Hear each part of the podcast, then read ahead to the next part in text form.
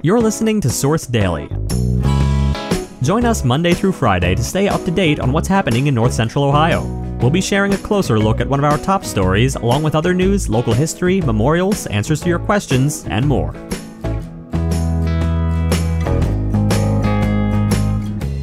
Today, Ohioans overwhelmingly voted in favor of two state constitutional amendments Tuesday, changing the way judges set bail and modifying voter eligibility requirements. Before we begin, we'd like to thank our friends and sponsors at Mechanics Bank. Whether you're looking for a mortgage, a home equity loan, investment services, or just a great local bank, stop by and see us. Head over to mymechanics.com to learn more and find a location that's convenient for you. Now, our feature story. Ohioans overwhelmingly voted in favor of two state constitutional amendments Tuesday, changing the way judges set bail and modifying voter eligibility requirements. Final unofficial results from the Ohio Secretary of State showed that Issue 1 and Issue 2 each earned around 77% of the nearly 4 million votes cast for them. Issue 1 requires judges to consider public safety when setting bail. Let's start with Issue 1.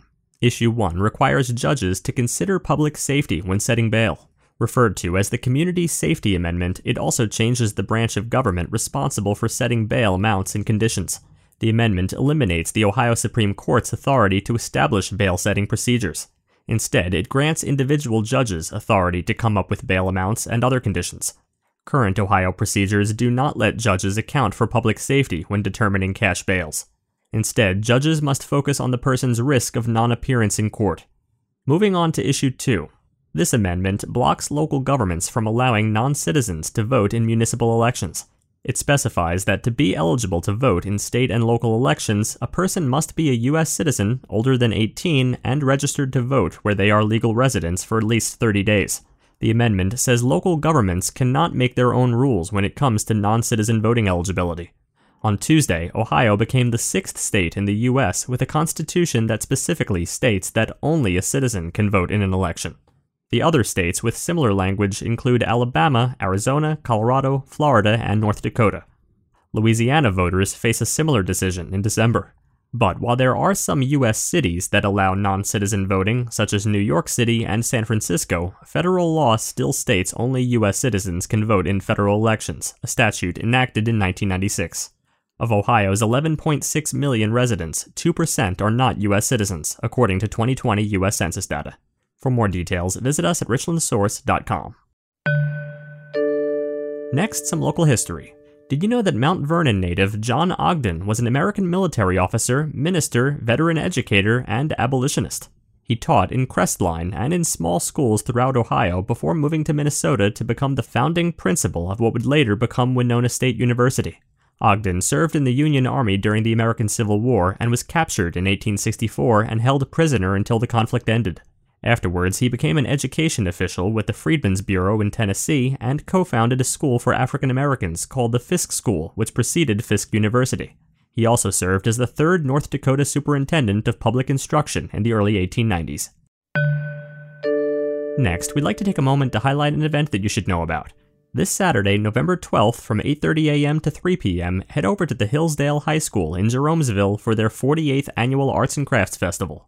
With live music, raffles, and more than 100 vendors selling all kinds of great items, it should be a lot of fun. Before we continue, we'd like to thank our friends and sponsors at Area Agency on Aging. Are you struggling to pay your home energy bills? You're in luck. The Home Energy Assistance Program at Area Agency on Aging can help.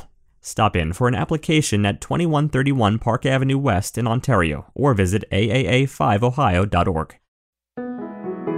Finally, we'd like to take a moment to remember the life of Ed Ernsberger of Shelby. Ed was born in 1957 and graduated from Shelby High School. He attended the Richland County Sheriff's Office Police Academy and was sworn in as a deputy sheriff in Richland County. It was while working undercover on March 27, 1981, he came to the Willard Police Department and met dispatcher and reserve officer Jane Fitzwater. It was love at first sight for the couple, and they were married a year to the day later.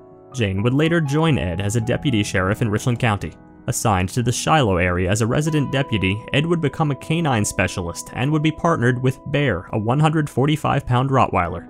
They were a familiar sight to the children of the village and at the Shiloh Elementary School, where Bear would visit each classroom. The people of the Shiloh area became part of an extended family for the team, a relationship that continued even after Ed's death. On April 13, 1984, Ed and Bear were dispatched to a call of a suspicious person in the Shiloh area. They found an escaped prisoner from the Ohio State Reformatory. During a life and death struggle, Ed was shot three times by the escapee. Bear was shot three times in her chest, taking bullets that would have struck Ed in the face. The courage shown by both Ed and Bear that night resulted in Ed being awarded the Medal of Valor from the Buckeye State Sheriff's Association. Bear is on the Ohio Police Canine Memorial. The traumatic events from that night caused Ed to suffer from severe post traumatic stress disorder, and he was forced to give up the career he loved. Bear survived her wounds and returned to duty with Ed. The courage they both showed that night is now used as training for officers across the state. Ed worked at several jobs over the years, including car sales, auto parts, and manufacturing. He was employed by Aramark and worked at the Richland Correctional Institution until his death. Anyone who ever worked with Ed will never forget his smile, his generosity, and his heart. Along with his beautiful bride, Ed is survived by brothers in law and sisters in law, special nephew and niece, his mother, and other family members, including nieces, nephews, and cousins. There is a large group of people who Ed took into his heart and called him Uncle Ed or Dad and will carry on his memory. Thank you for taking a moment today to remember and celebrate Ed's life.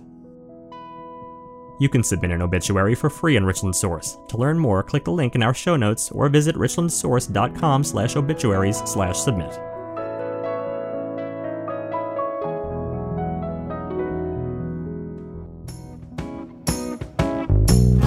Thanks for listening. Join us again tomorrow.